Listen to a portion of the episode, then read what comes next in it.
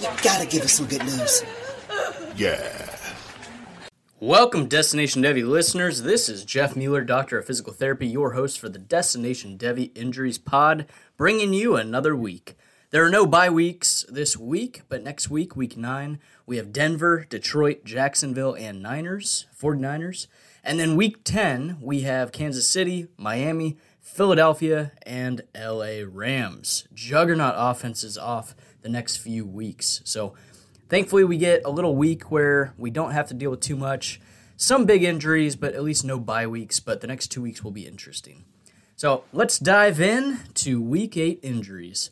At quarterback, Deshaun Watson, he's already been listed as out with his shoulder injury. The Browns would be wise to shut him down for another few weeks. And there's still a part of me that, that won't be surprised if we do hear that he will eventually be getting surgery on his right shoulder. It was originally listed as a right rotator cuff contusion.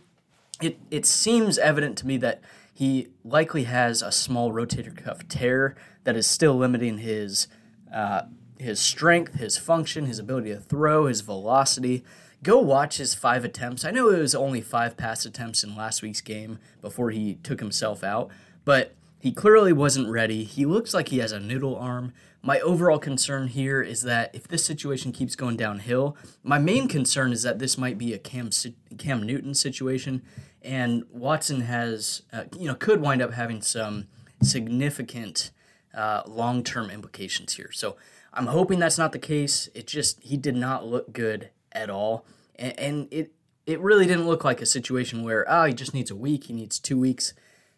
He might need a little longer than that. So we'll just have to keep an eye on that and and watch to see what Cleveland does with their quarterback room. Um, there are some rumors that they're considering bringing back in or trading for Jacoby Brissett.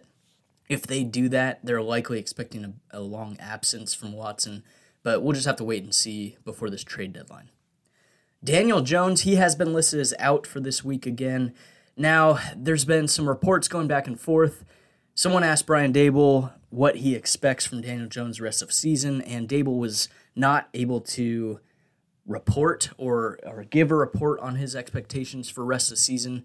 I, it seems like, it sounds like the media has taken that and run with it and, and kind of assumed, ah, Daniel Jones might be out rest of year. Another report just came out a couple hours ago today on Saturday that the plan is for Daniel Jones to be ready in one to two weeks. So it does sound like he's making good progress. He just wasn't quite ready this week after throwing on Thursday and Friday. He hasn't been cleared for contact yet, but it sounds like he should be there in a couple weeks. The one variable here that we don't know will be, you know, Tyrod Taylor. It, it's it seems clear to a lot of us I don't know if it's clear to Brian Daboll. And again, we're not we're not head coaches. We're just coaching from our couch. But it seems like Tyrod Taylor is the better quarterback in this quarterback room for this offense. Uh, so we'll we'll just have to wait and see how they how this plays out. Injury wise, though, it does sound like Daniel Jones will be ready to go in a couple weeks. Justin Fields, he was also ruled out again. Again, I, I took, talked on him last week. His return is dependent on his pain, his strength, his ability to grip, his ability to throw, all of that. It does sound like he's making good progress and also close to returning, possibly one to two more weeks, kind of like a Daniel Jones situation. So keep monitoring that situation. It does sound like he is close to returning, though. Ryan Tannehill, he was also listed as out with a high ankle sprain. I'd say he's likely out another one to two weeks and then we'll just have to wait and see what what Tennessee decides to do before this trade deadline. They might they might make some big moves. They might tank. They might decide, hey, let's see what Will Levis or Levis can do uh, rest of season. It sounds like Will is going to start this week over um, over Malik Willis, but we'll just have to wait and see on that. It, it sounds like they're going to use both, but but Levis is likely the main guy. So I don't know what they're going to do with Ryan Tannehill, but it sounds like he's going to be out for a couple more weeks. Jimmy Garoppolo, he will be active and good to go. He's expected to start and play. He does carry some re injury risk if you're relying on him as a quarterback, too. Uh, but I don't think they were a little conservative with him last week. I don't think they would let him play if he wasn't fully good to go. So if you're relying on him in uh, superflex leagues, two quarterback leagues as your quarterback two, I think he's safe to play this week. And then obvious boost to to the Las Vegas Raiders pass catchers, Davante Adams, Jakobi Meyers should be safe to go, including Michael Mayer. If you're banking on Mayer having a solid game or, or you're weak at tight end and you were hoping for a game from Michael Mayer, should be okay to play, especially leading up to Halloween, right? Kyler Murray, he is doubtful for this week, but it sounds like he will play week nine. There are the rumors out there that, you know, he, he was close to returning, but uh, Arizona's holding him out before the trade deadline just to be able to trade him. I have no idea what's going to happen on that end. My job is to touch on injuries. I think he will be active next week. I just don't know for for you know which team. I think it'll be Arizona though.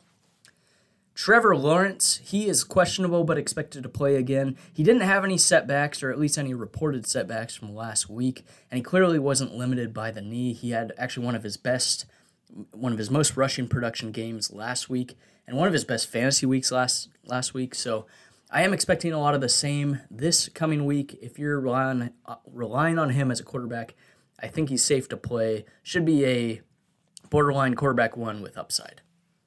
Brock Purdy, man, everyone's talking about him right now. He was actually just cleared from the concussion protocol in record time. Uh, he was placed in the concussion protocol technically Monday night, uh, which is very similar to when a lot of other players are, are, placed into it. But, you know, technically Monday night, but really uh, Tuesday. He has cleared today and he's going to play week eight.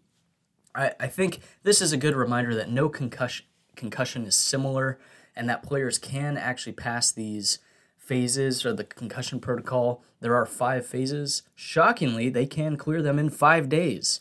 So I'm, I'm seeing some wild takes that oh this is fake news or they're they're faking it just so they don't have to start Sam Darnold. Uh, I don't think they would subject themselves to that because they could be in in for a very heavy fine from the NFL if that was true. So it sounds like his symptoms were very mild. This was a mild case. Actually, Gus Edwards was another example of a player to clear concussion protocol within six or seven days. So it can be done, uh, even though all the all the medical doctors out there are posting that it can't be on Twitter. So from an injury standpoint, notable to still to, to still say the risk for re-injury or a secondary concussion is still high within the first seven to ten days. So there is the re-injury risk or secondary concussion risk. And if he were to, for some reason, suffer a second concussion, I'm sure the Niners will be put under the flame by everyone. But uh, I, I do think the odds are that he plays without issue, and there's a good chance that he clears this game with no concussion issues moving forward. So if you are relying on him as a quarterback too, I think he's safe to play.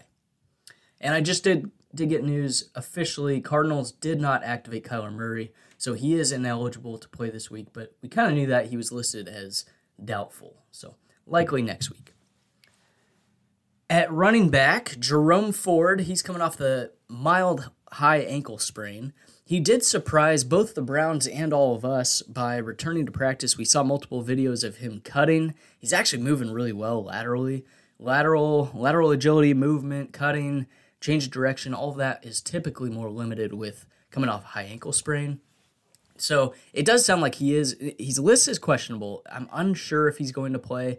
Now, with what we do know about high ankle sprains, even if he's active, I would expect low efficiency per touch, and he was already struggling with his efficiency per touch. So, if you have Jerome Ford, Ford, you've probably been relying on him as your running back two flex option. I would sit Jerome Ford this week, even if he's active. I would sit him. I'm I'm thinking, I'm, projecting the Browns to mostly run through Kareem Hunt, who was actually fully removed from the injury report coming off his thigh contusion, and then uh, partially relying or partially using Pierre Strong. So I don't anticipate Jerome Ford getting much touches if he's active. Good chance that he's actually inactive though. Zack Moss, he's coming off an elbow and heel injury. I do think the heel is the injury that's limiting him here more than the elbow. Uh, but he was a did not participate, limited participant on Thursday, and then downgraded to did not participate on Friday. Sounds like getting back to practice on Friday, or getting back to practice on Thursday, did not go well. He had a little he still had pain, still had setbacks, couldn't go on Friday. He's listed as questionable, but it, I do think there's a legit chance that he's going to be out this game. Which, if so, Jonathan Taylor is going to slide right into a massive bell cow role. So, for DFS especially, Jonathan Taylor is, I think, eighth, seventh or eighth most expensive running back. He, I mean, he could have a massive week this week because we know splitting work, they're both running back ones weekly, running back twos with running back one upside. I think Jonathan Taylor is going to have a very high ceiling this week. Hopefully, he gets touchdowns. Raheem Mostert, he's listed as questionable, but he's expected to play. I am slightly worried about Mostert's production moving forward, as Mike McDaniel did say that he, he wants to get Jeff Wilson involved more in the run game, give him more touches, and Mostert's now coming off the ankle injury. Um, I, here, I, I do think Mostert's still going to lead the backfield, but this could wind up being only a seven, eight point game for Mostert, especially if he if Jeff Wilson comes in and takes the goal line work, which I am projecting him to do. So you've probably been relying on Mostert as a low end running back one, high end running back two. This could be a risky play this week. It, given the running back landscape, I don't know if you actually have a good pivot, anyways. So you probably have to play him. From an injury standpoint, I do think you can safely play Raheem Mostert with low re injury risk. But I, I would caution, I, I don't think it's going to be a high ceiling game for Raheem Mostert this week. So, I, especially for DFS purposes, I would avoid Mostert. Austin Ekeler, he's coming off an ankle, the high ankle injury, and then he did appear to suffer a or pick up a, a minor low ankle sprain last week. I think, especially on top of the high ankle sprain, I would expect this to continue, leading to a reduced efficiency per touch. But again, it's Austin Ekeler, So he's active. He's actually fully taken off the injury report. So it makes me think the mild low ankle sprain really is minor. You know, it's it's uh, low impact on him. He's gonna get the touches. You don't bench Austin Ekeler, especially given the running back landscape. He's he's a high volume, high PPR upside player anytime he's on the field. So despite the re-injury risk, you're still playing him. Roschon Johnson, he's coming off the concussion. He is finally cleared after two and a half weeks. He and he was fully taken off the injury report. Now, secondary concussion risk is there. Plus, we have we, we don't exactly know what role Roschon Johnson's going to have. D'Onta Foreman has been playing admirably as running back one in Chicago. He's been getting the job done. I would anticipate Foreman being the lead back out of this backfield. Even though after Khalil Herbert went down, the original plan was for Roschon Johnson to be the guy. Uh, we, I, I just don't know. I don't think we can safely project Roschon Johnson taking over the running back one role in his first game back. I'm, I'm expecting Chicago to be a little more conservative on that end. So if you were banking on D'Onta Foreman, you probably picked him up, you know, off waivers or, or you had him really cheap. Uh, probably more of a flex option versus, you know, more of a running back three with running back two upside if he's getting touchdowns. I think you can still play Foreman if you're really desperate, you're dealing with some injuries, you need a desperate flex play. Roschon Johnson is probably more of a running back four, running back three upside. Hopefully, he gets the PPR, uh, you know, the receptions out of this backfield. Aaron Jones, he's coming off the hamstring strain and he has been fully taken off the injury report. He actually told reporters this is the best he's felt since his hamstring strain occurred, even before his re injury. Now, really good news, really good sign that he was fully taken off the injury report. That gives me some hope here. The only thing that gives me a little pause is that Matt LaFleur said he doesn't think Aaron Jones is fully good to go. So the Packers still want to be careful with him. I'm viewing Aaron Jones as a running back three with running back two upside. I think his efficiency per touch is going to return, kind of like what we saw in week one. Probably not that that ceiling. Uh, you know, he was ultra efficient per touch. He only had 11 touches. I'm kind of projecting the same around 8 to 12 touches for Aaron Jones uh, and just hoping for really high efficiency. Hopefully, he gets a touchdown, but he, he's more of a running back three, running back two upside. Miles Sanders, he has been taken off the injury report coming off the shoulder and groin injuries. He's no longer dealing with those coming off the bye. But with Carolina switching play callers and also admitting admitting that they are adopting the running back by committee approach, there's still a very good chance that Chuba Hubbard remains the lead here. Chuba has outplayed Miles Sanders in pretty much every category possible. I would, if you have Miles Sanders, I would not play him this week. Kenneth Walker, he has been taken off the injury report fully, coming off a calf injury that gave us a little scare. He was a did not participate on Wednesday and Thursday before returning practice Friday, not having any limitations or issues, and fully taken off the injury report. Typically, with running backs, mild calf strains do not lead to a big, big production drop or efficiency drop. The only concern I have here, so you're not sitting Kenneth Walker, start him. The only concern here is if Pete Carroll wants to be a little cautious with him, especially now that Zach Charbonnet is fully removed off the injury report as well, coming off his own hamstring strain. I could see them giving Zach Charbonnet more touches.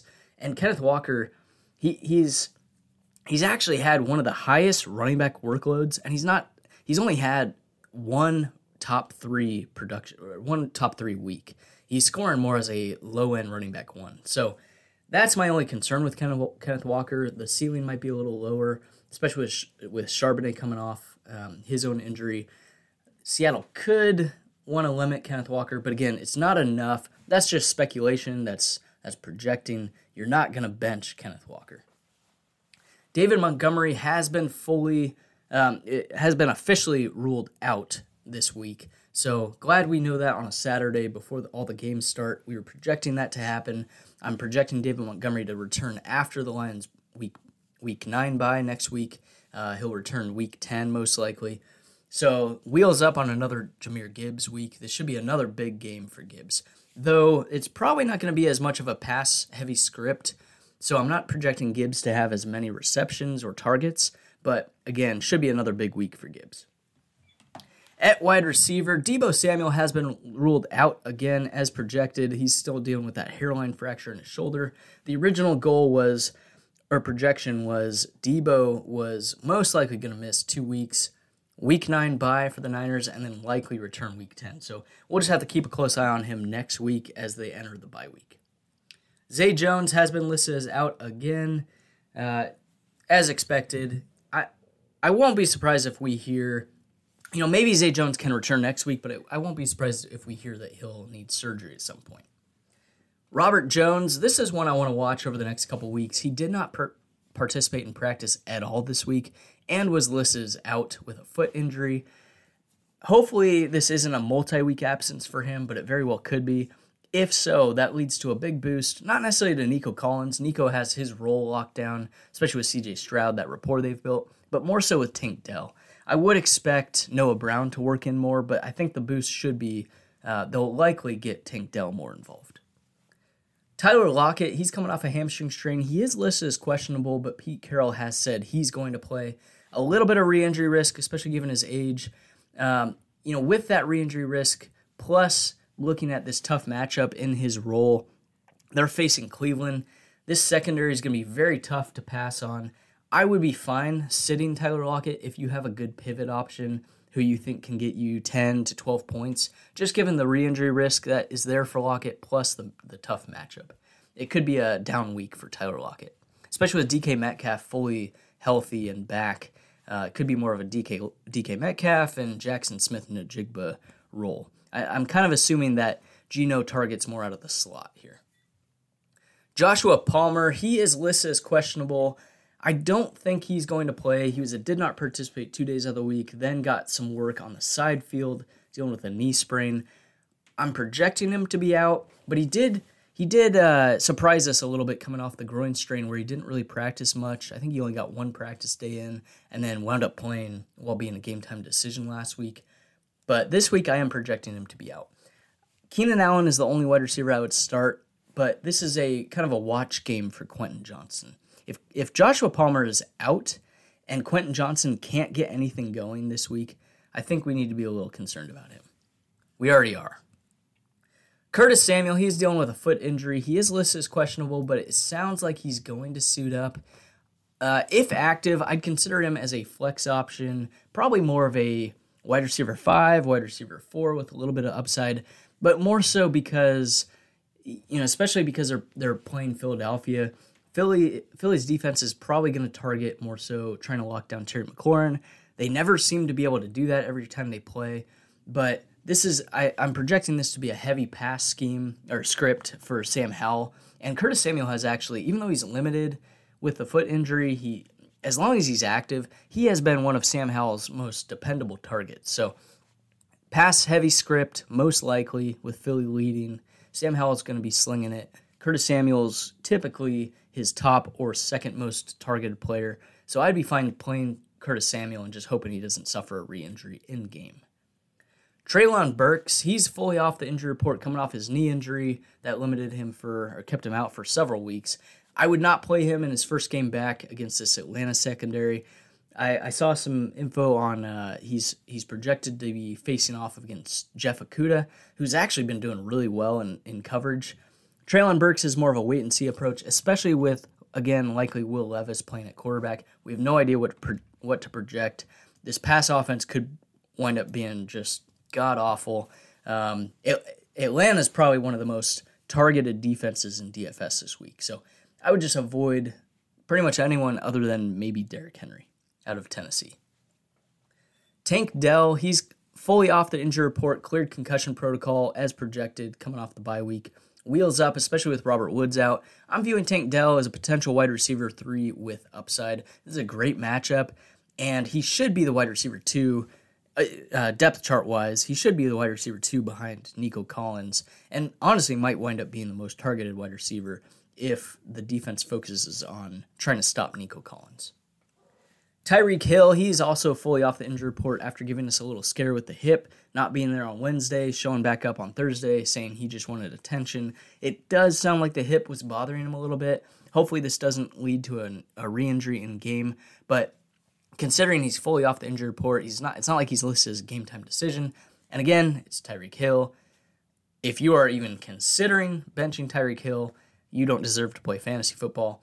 Uh, for DFS purposes, yeah, sure, you could avoid him just given cost and a little bit potential re-injury risk. I would at least have some entries with him in there. Diontae Johnson, he's coming off his hamstring strain. He is fully off the injury report, which is really good to see after he showed up as a did not participate on Thursday. Some people were speculating that that was a rest day. He actually told reporters he felt some tightness and discomfort in a different spot in his hamstring, and Pittsburgh just played it safe on, on Thursday and kept him out of practice. He was able to go on Friday, didn't have any issues, fully off the injury report. I'd be more concerned about Diontae Johnson for an in game re injury risk if he was still on the injury report, listed as questionable, something like that, or game time decision, something like that. So if you had to play Diontae Johnson, I think it's safe to play him this week. Should be a solid PPR option. And his, his him playing is not a reason to fade George Pickens. George Pickens has been playing lights out. I think you still need to play George Pickens. I was actually wrong last week.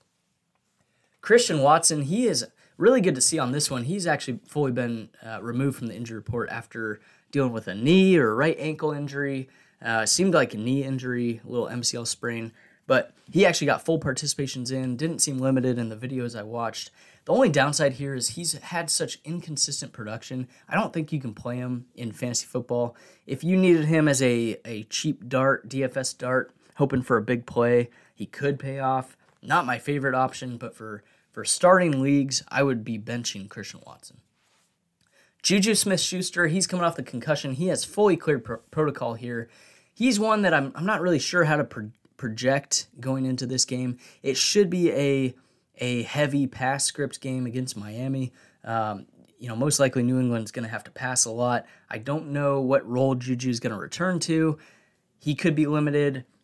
What I hope doesn't happen is that uh, Juju being active limits Demario Douglas's snaps and touches. Demario Douglas looks like one of the best receivers that New England has. They should be getting the ball into his hands. He's explosive, he's dynamic. I'm hoping Demario Douglas still has a solid game here. And then Juju being active is not a reason to fade Kendrick Bourne. I actually like Kendrick Bourne against this Miami defense. Again, New England's going to have to pass. Mac Jones very well could throw for 300 plus. So Kendrick Bourne, I, I wouldn't mind playing him this week. At tight end, Kylen Granson, he's still out with a concussion. Uh, not a reason to start any of these other Colts tight ends. Just avoid that. Gerald Everett, he's dealing with a hip and hip and or quad injury. He is questionable in a late game. I do think he plays, but I would recommend sitting him given his his the variance of his production. He's had some bad games, he's had some good games. Hard to predict. And I would expect, you know, typically quad injuries reduce production and efficiency by about 20% for tight ends. So if you have another tight end option, go with that other option. Hopefully, that other option is not this next guy because Luke Mus- Musgrave, coming off the ankle strain, sprain, um, he is listed as questionable. I would recommend finding another tight end, tight end option here as well due to re injury risk plus production dip by about 10 to 15%. It does sound like Matt LaFleur, it, it does sound like they're, they're expecting him to play, but I would expect Matt LaFleur to be cautious with Luke Musgrave, especially since he's their young stud tight end. He was proud of the fact that Musgrave was able to practice, but he was he did make several several comments to media that they have been planning a little bit more uh, playtime for Tucker Kraft. So if you have Luke Musgrave, I would sit him this week, find another tight end option.